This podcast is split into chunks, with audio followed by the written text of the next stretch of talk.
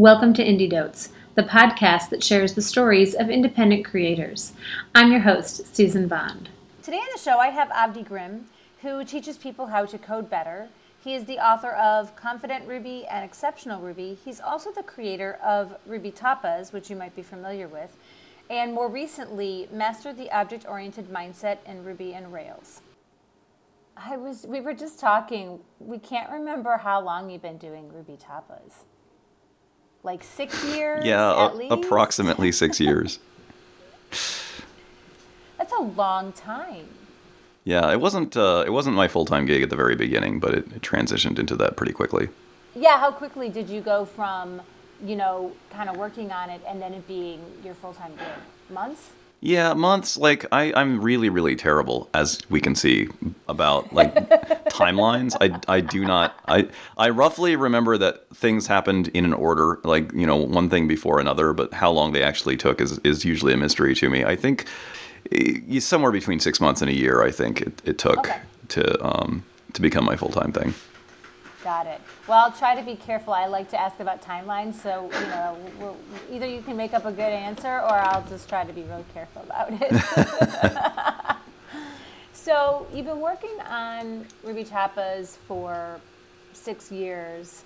I guess I'm wondering if you can just give us, you know, I know today we really want to talk about Moom, which I love. I don't even know if that's how you say it. but pretty much. The, yeah, okay, good.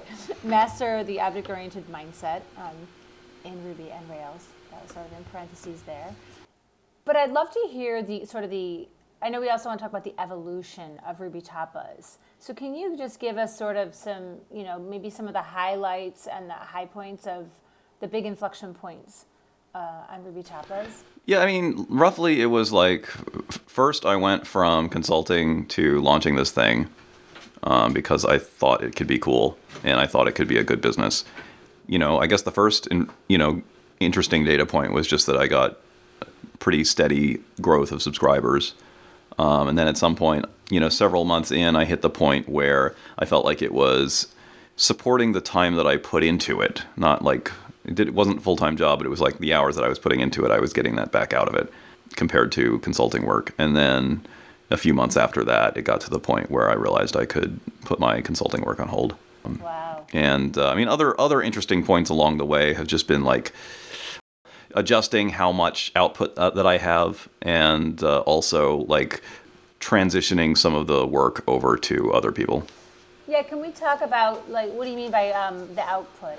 So I started out. So Ruby Tapas is a, uh, a weekly screencast se- series, um, and I started out doing three videos a week, and that did not last long. That was unsustainable. Uh, but I, I spent many years doing two two videos a week, and uh, then more recently I decided I wanted to be able to do some of the videos that were like I had been putting off because they they took too much time. They would take too much time to make, and, and so I transitioned to one video a week.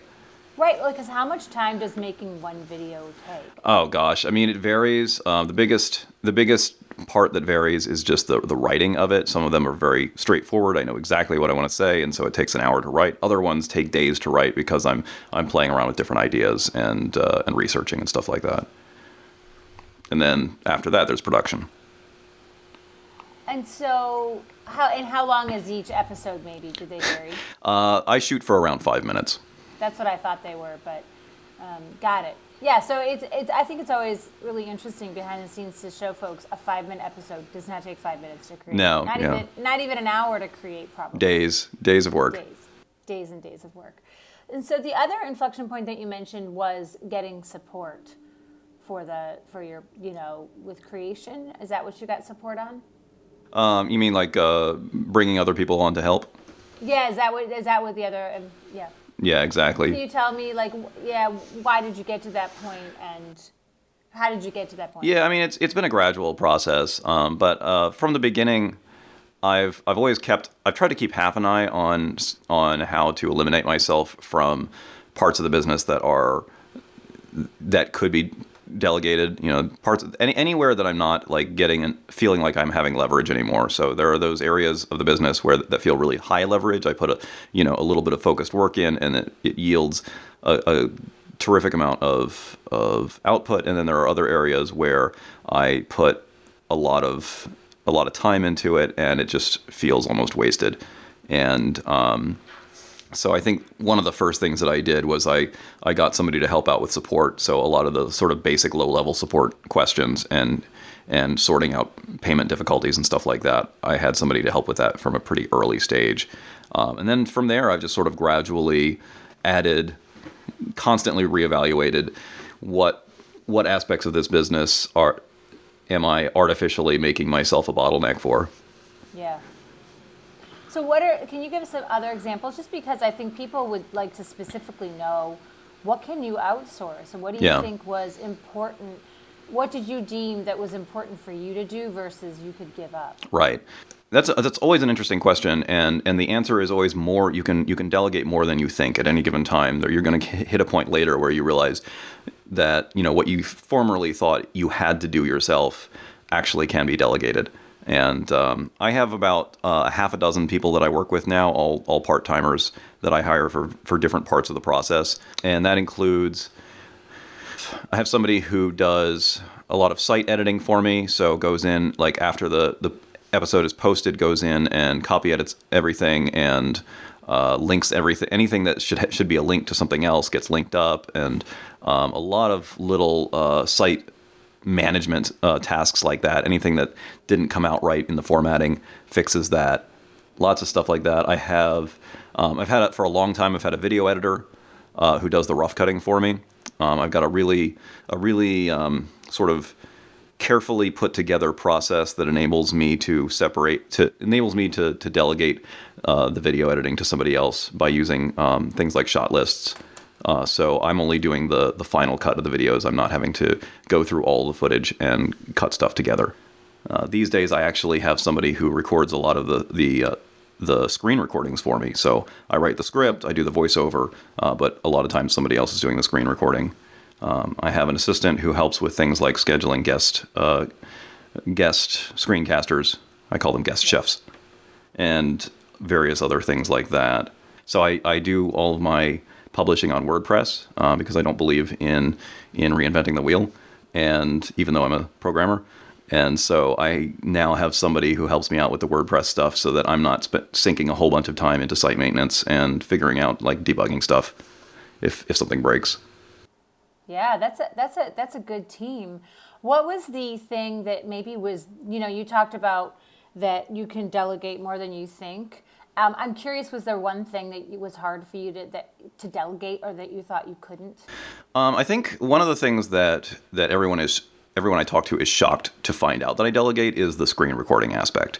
I think most people assume that if somebody's doing screencasts, they're going to be recording their own screen just uh, by you know obviously, and um, and that was definitely something that took a lot of planning and a lot of figuring out my workflow and modifying my workflow until I came to one that would enable me to to separate the you know the the writing of an episode, including the scripting out of what's going to happen on the screen, from the actual recording of that part. Um, but once I got that, once I figured that part out and, and did the planning for it, uh, transferring that over was relatively straightforward. You know you have a lot of help now. Does it give you does it decrease the amount of time you have to spend with it? Does it give you creativity? Does it you know what i mean? What does it give you to have that stuff sort of outsourced? I mean, part of it is just it gives me uh, some some leeway to take care of other aspects of my life. Um, so over the course of this, my my home uh, responsibilities have steadily grown, and so part of it is just sort uh, really necessary freeing up of my time to deal with stuff on the home front. It does give me a little bit more creative space. I think um, that was definitely definitely a part of it. You know, when I'm when I'm thinking about how to delegate and what to delegate, what I think about a lot is just the idea that the only really essential part of it is of what I do is my taste. That's the the secret sauce, such as such as as it is. As long as my tastes conti- continue to inform the show, other stuff is um, you know other stuff can be delegated, and if I can find ways of like transferring my tastes to somebody else for some aspect of it, like recording the screen, then I'll do that. That's such a good point.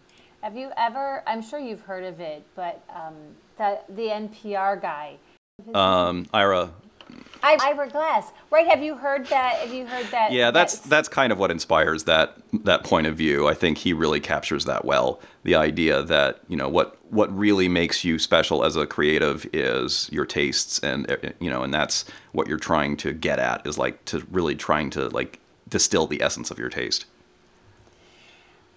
Right, which I, I just have the chills over here because I, I just love that you're talking about the way that you're thinking about delegation and taste. That you put those two things together and that you've distilled it down to I need to have my taste sort of that's the thing that's most important. Yeah. So it's like right now, um, in this current year of the show, um, I'm doing a basically I'm doing guest year. So most of the episodes are guest episodes now, and I'm, I'm bringing in a lot of people that that uh, that have something interesting to show, which which brings a great variety to the show. But you know where my where my tastes enter in is first off, it's it's who I invite. There's Yep. so that's an aspect of it, but it's also I work very closely with them, and I make sure that it still has you know the finished product. It isn't just something where they they go off and make it. Uh, the finished product is something that has that it has my my standards of production, has my standards of like if they mention something in their in their draft script that I think not everyone in the audience is going to understand or is going to be familiar with, I'll say, well, let's let's either take this out or let's do a better job of defining it. You know, just all the little things, all the considerations that go into my taste when when scripting an episode. I'm bringing that to the, the guest episodes as well, but you know, not not trying to stomp all over their tastes either, just trying to sort of bring those together. I think taste is something that is really important and is a great boundary line when we think about what do we delegate and what's really underneath all of this because we can get really super into the technology or we can get really into how something is edited or done or this or that right? We can get really over sort of i'll just use the word controlling. Yeah. right? Or perfectionistic.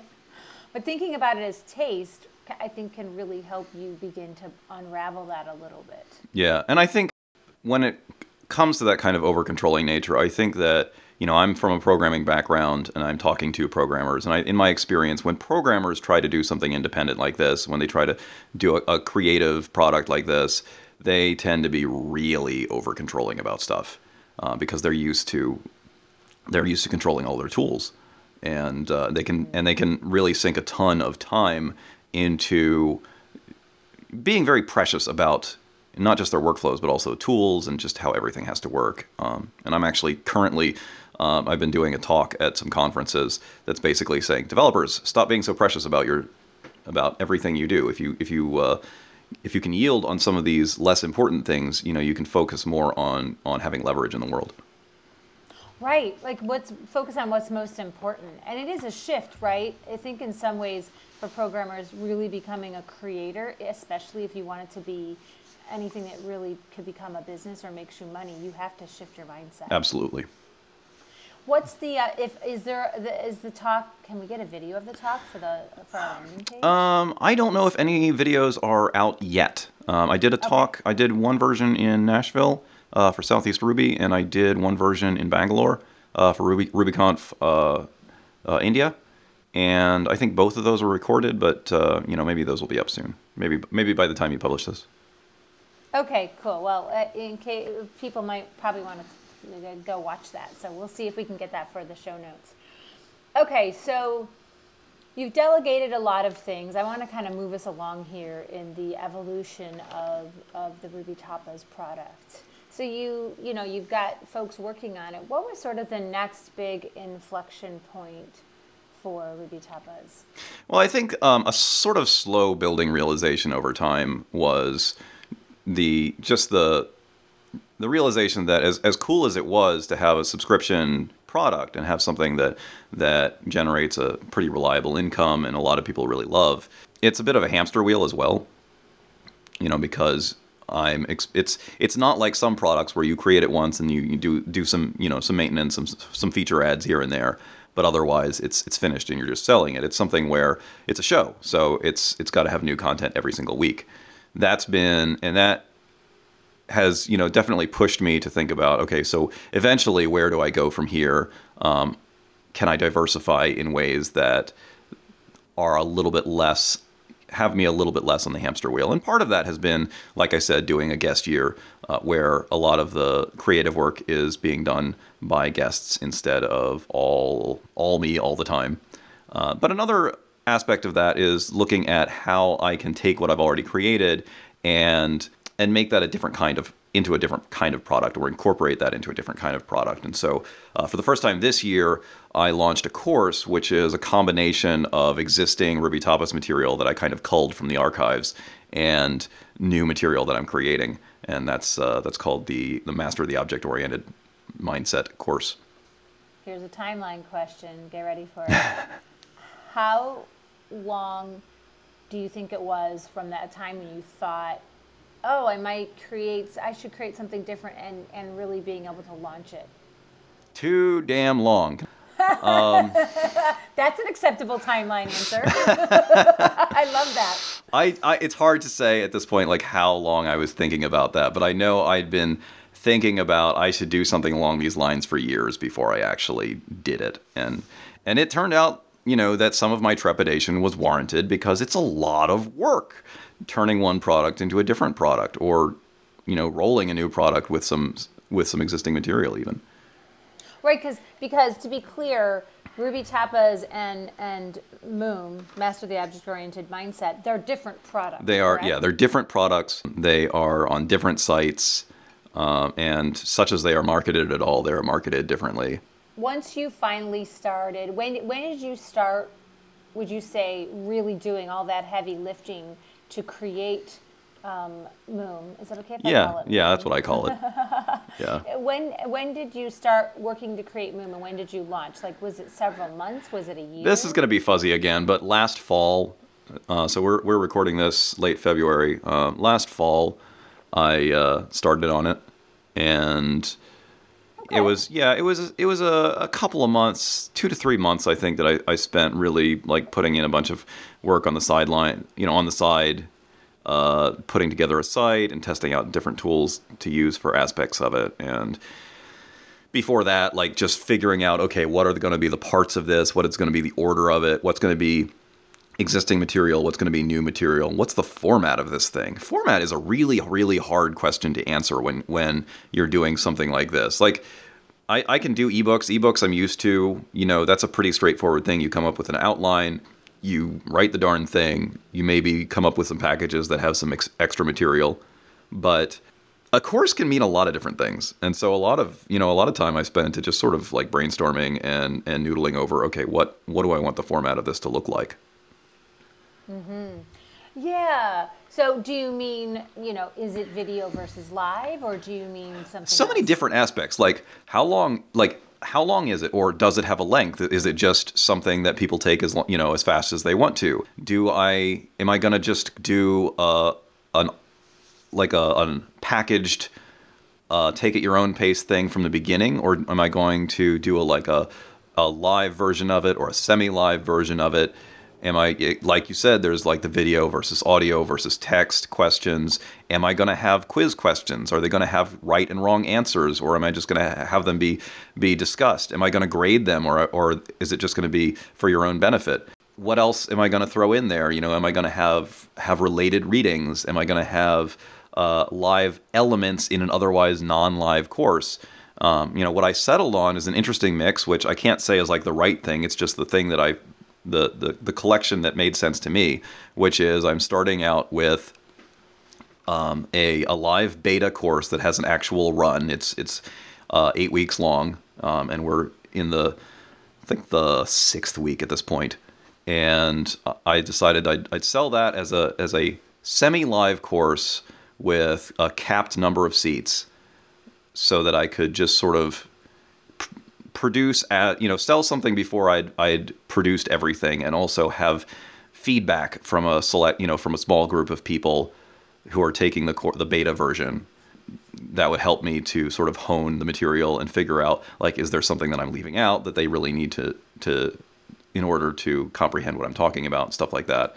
And what I've had is like a, is a mix of I have I have non-live lessons, so I have video lessons that are drawn from my archives, but then I'm also doing a um, I'm doing a series, a, a, new series of videos that are just recordings of pair programming sessions with me um, and another programmer, Betsy Haibel, uh, and we're working through we're working through building soft uh, a new feature in a piece of software, and we're talking a lot about the ideas from the course and about you know how we make the decisions in doing that. And then I'm also doing every week I'm doing a live Q&A for an hour. So that's something that's actually broadcast. People log in and it's recorded as well. So I'm making the recordings available, but it's something where the, the members of this beta run of the course can actually participate live.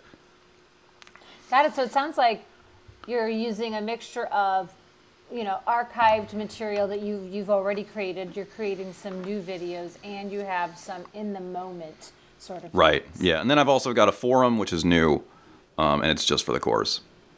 This probably, I don't even know if you can answer this question. How did you come up with that formulation, or was it just sort of trying things out? Like trying Doing... things out in my mind, I guess. Yeah. yeah, a lot of it was just sort of like pacing around my deck, figuring out like what is what do I need to add to this to make it a solid value? Like what do I have the capacity to do? Was is always a question I ask myself as well because it's it's it's no good committing myself to something that sounds awesome but that I can't actually do. Um, and like, what would I want as somebody taking this course? Just sort of asking a lot of questions like that and and coming up with a mix of things that that made sense to me at the time anyway. Well, yeah, because I think there's a way in which let's I'm not saying you did this, but there's a way in which we could have a forum because, you know, Facebook groups and forums are like all the rage these days.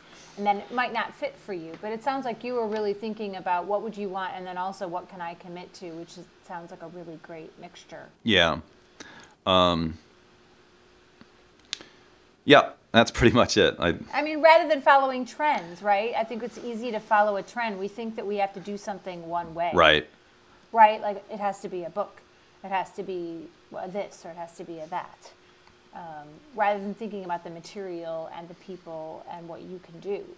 Right. Yeah, and you know, some of this, some of what I came up with is just like informed by by my own unique experiences. Like I one of the things I do on the side is I do pair programming consulting sessions, and I get a ton of inspiration from those. And so I kind of wanted to incorporate the the pair programming experience, even though I can't do it with all of the course members. I could at least show what it's like to actually pair program on some of these things.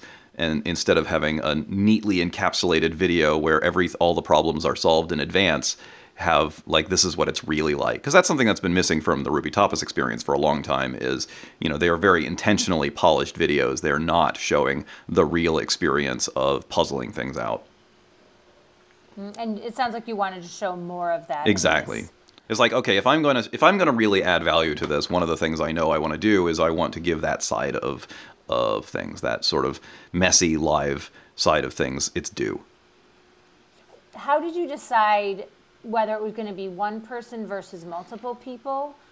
Mm, yeah. So, um, experience and just the experience of knowing that, like, I can do something. Like, I've done videos of just myself working on code, and they're not tremendously compelling.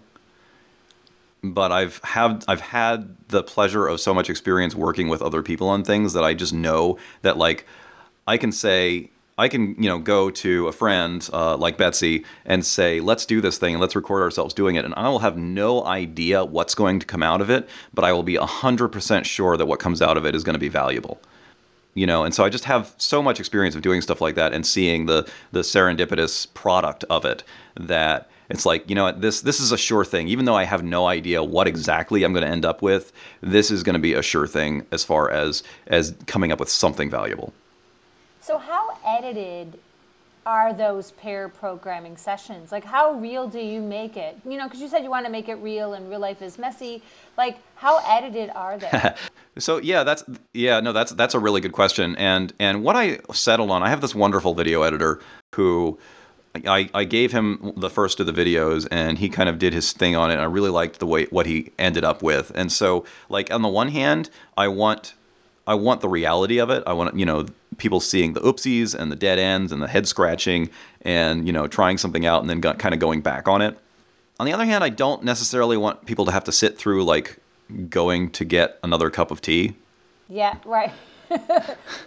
right you know or like really long periods of silent typing and stuff like that so so what my editor came up with is he basically came up with a cut that clips out all of the just pauses just like nothing's happening during periods of just like a lot of long typing he speeds up the video so you're not really missing anything nothing's left out as far as the experience of programming, um, but it's a little bit less excruciating than just like sitting there watching somebody act, like mistype something three times. That's smart. Yeah, that, that that's really smart. And how did you decide on just having it be pairing with you and Betsy versus having different partners with? Um, I wanted to show the um, the progress of a feature from beginning to end. Mm, got it. And so I wanted to kind of I wanted to show what it might be be like if I were participating on a team uh, you know, some well, some teams they they pair with different people every day, but some teams you'll stick together with somebody as you work your way through a uh, a ticket, and that's kind of what I wanted to show.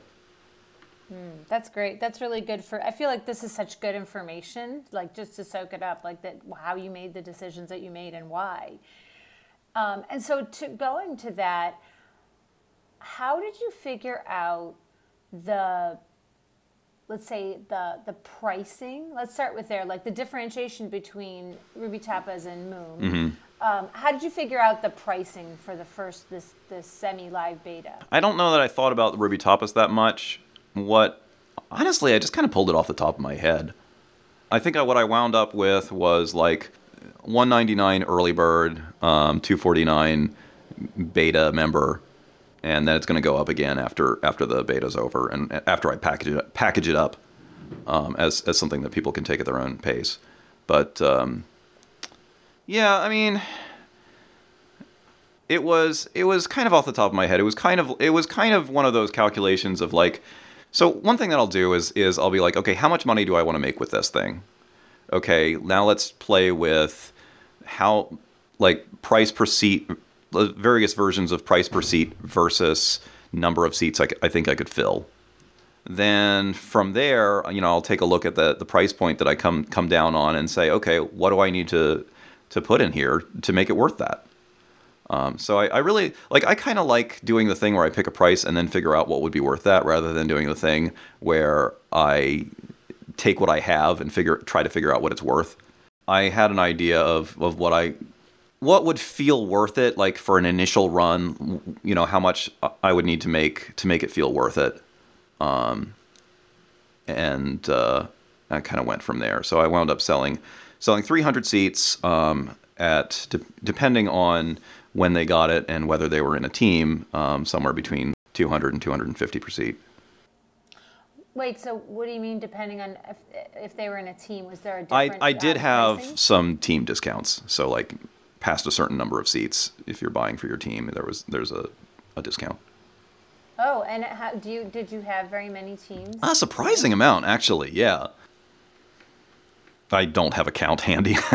yeah, no, that's okay. Well, it's just interesting because I can kind of see that because let's say they're all going through it at the same time, then you're inculcating this knowledge or this way of thinking to an entire team. Yeah right? Versus one person taking it and then trying to bring it to a team. Yeah. I mean, I, am not saying that can't work. I'm al- I'm also really lucky. Like I'm I'm really lucky in that you know I have a certain audience, like built-in audience, people that have been following me for a long time, and so I have people at this point who are team leads, uh, who, who or who are CTOs and things like that, and so they can they can look at something like this and be like, okay, I want to get this for my whole team.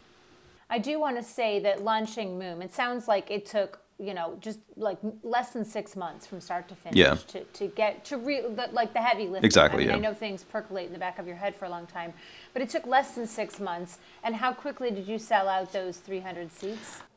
Like a few weeks? Yeah, like a month maybe. Okay. Yeah, ish is totally fine, right? But like, so I think about that. you know, six months to cr- maybe at most six months to create, probably more like a few, and then a month to sell out seats. I think that the thing that we want to be really clear about is that your your all the work you've done with Ruby Tapas has really probably helped contribute to the success Yes. of Moom. Yeah. Right? And all the speaking you've done and just being in the community for so many years. Yeah, that I mean, you know, I have a, a profile on Twitter, and also, I mean, you cannot underestimate the the power of a mailing list. And you know, at this point, I have a I have, um, you know, depending on how I slice it, I have maybe ten thousand people that I can email occasionally with something like this, and you know, I know that there are already developers who are interested in the kind of thing that I do, and that is something that took you know many many years to accumulate. That's not something that you know everybody has immediate access to. Right, because I, I think some, I like to dispel the myth that we can just create something in a week and put it out there and it's going to be wildly successful. And, you know, I, I think it takes a lot more work than that. And the folks who you see who have successful launches often have been toiling for years before that Yeah. to build the, the assets and the audience and the thinking and all of that. Absolutely, yeah. Especially the audience. You know, I think uh, sometimes I think you see some successful launches where somebody found a way to leverage somebody else's audience. You know, they they ha- had a connection where where somebody else was willing to to mar- you know market to their mailing list or something like that. I think it's it's a lot rarer that you can sort of come from nowhere and and sell out something like that. I mean, it happens. It absolutely happens. It really, you know, if Right. if you just find an absolutely winning formula in a space that that nobody's addressing, um, it totally happens. Right, that like let's say it has really great SEO, really highly targeted, no one's addressing for sure. Yeah. But I just think that that's not that's not going to be everybody. That's not going to be pretty typical. Right. And I tell people that because I, I don't want new creators to think they're failing if something doesn't lift off the ground right away, right? There's this expectation that you're supposed to create something and it's supposed to be a runaway success or else you're a failure. Right. I think there's a little bit of that in the world and I, I like to dispel that myth. I mean, I've been I've been intentionally raising my profile uh, for ten years now, more than ten years now, and you know, it's it's a slow snowball. Well, let's talk about how you've been raising your profile um, um, and or marketing the things that you do. I started really thinking about it, I guess, back in like 2006, 2007, um, back when I kind of switched careers, semi switched careers from from working in like big defense contractors to uh, working at a rail shop. And at that point, I started I started blogging. I started getting on Twitter once Twitter became a thing. I was fairly early there. Why did you start doing those things? Like, why did you start blogging and going on Twitter? Was it expression? Was it to build an audience or something else? a combination of those but i mean it was kind of kind of strategic for me i had a, a realization very early on that like you know i had uh, and have a family to support a big family to support and i kind of came to this realization early on that no matter how lucrative of a job i ever have or you know how well my career goes um, there's always some some sort of catastrophe that could just wipe out all of my earthly wealth. That's just the way life is. And like and I, I kind of realized that like the only safety that I would ever have, the only kind of reliable safety net I'd ever have would be people, would be, you know, having a community of people that I, you know, that care for me for some reason and that, you know, that I'm con- contributing to and that that have a reason to to care that I exist you know the only safety I'd ever have have would be in community and in being known and, and in being valuable to people. So I just you know at that point I decided that that was what I was going to pursue.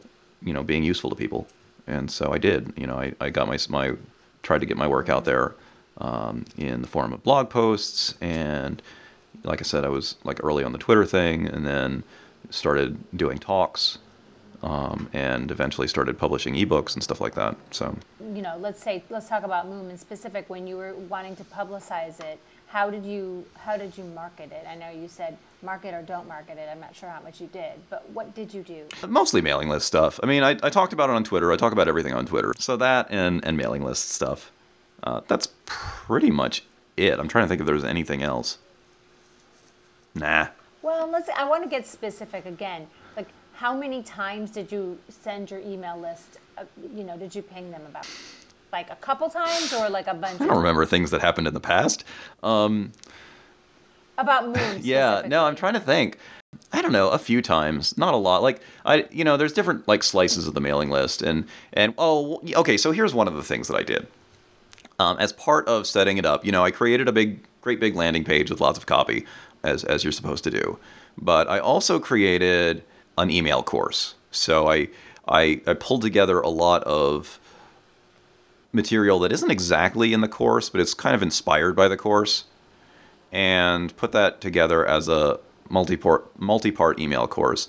And so a lot of what I was what I was uh, advertised, well, what I was marketing early on was opting into the email course, the free email course. And you know, I like that for two, you know, a few reasons. Part part of it is just that like, you know, if I'm going to ask somebody for 200 $250, I really want to have given them something valuable first. You know, I also I want that self-selection. Like if somebody if somebody gets uh, the first few emails and then they stop reading them or they start they unsubscribe, well, that means that this course, you know, the the course that I'm selling is not for them, and that's good information. It also gave me like there were some points in that email course where I was able to ask some questions, and those questions turned out to be super useful for guiding the, the development of of the Moom course. You know, I was able to say like what do you still want to know? Like, what are you still in the dark about? Stuff like that. And, and that really helped with deciding what to put in the Moom course. So yeah, I, I emailed my mailing lists a few times about the um, the course, the the um, the free email course, and the free email course. From there, people went into a list where I could periodic, occasionally email them some updates about the the Moom course that was coming up, and be like, you know, hey, I'm I'm I'm selling I'm pre-selling seats for a, a reduced price right now if you want to get in on, in on that and stuff like that thank you for the tactical, like really, that's super tactical advice. Yeah. But I really appreciate that because I think people have questions like that, like how how did you do it? Give me specifics, right? and I think that's really interesting. that the, the get you know giving them not only did you use your list, but then you created a new list and you tried to give value before you got anything, and you also tried to get feedback rather than just co- completely creating it in a vacuum. And I will say that, like, so there are different, you know, theories of how to do those kinds of free email courses, especially as far as like how hard do you sell, you know, if you have a product that you'd like people to upgrade to, how hard do you sell that? I just went, I went the route of every email that I sent out had something usually towards the end that was like, and if you want to find out more about this particular aspect, I'm selling this course. So always there was a call to action, as they call it. Exactly. Always a call to action. Not, you know, it wasn't a super hard one. You know, sometimes it was just a PS. Sometimes it was just a an, a, a parenthesized link. But but yeah, always a call to action. I, I I was not shy about saying yes. I'm trying to sell this. Um, yes, I'm trying to sell this other course to you. Right. I mean, I think I think in at least one or one email, I probably even said yes. I'm trying to sell this other course to you.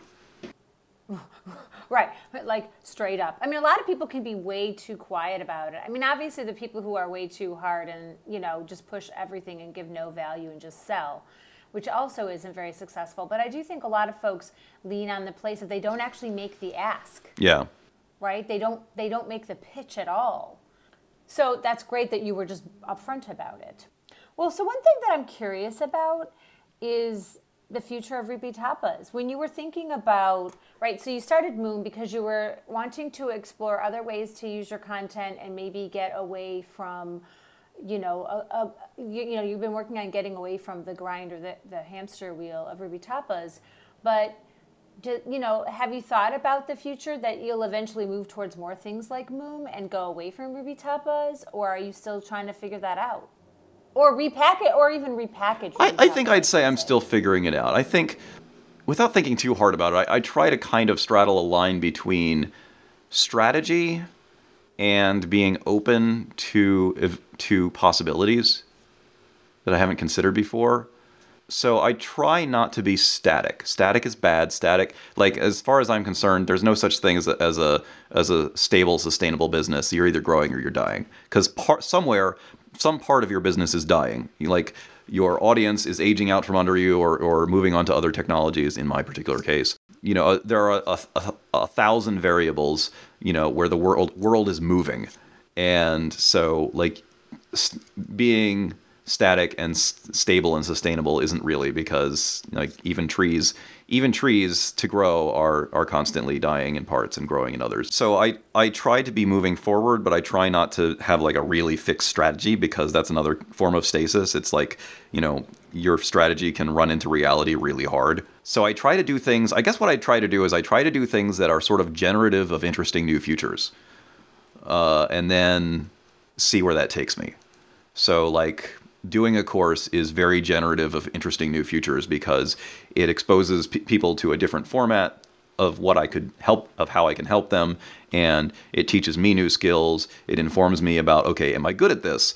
Am I, am, do I have what it takes for this? Do I enjoy it? Um, are there aspects of this that I enjoy, but but and aspects of it that I don't enjoy? Are there things that I'm that are there little pieces of it that are surprisingly effective? Um, like I've discovered, I really love the Q and A's, and I really want to do that more, and na- maybe outside of the confines of a course. Um, because that's been super fun. I've, I've had a, a co-host for each of them, and that has been really, really neat. Um, it's kind of like a podcast format, but it's kind of different.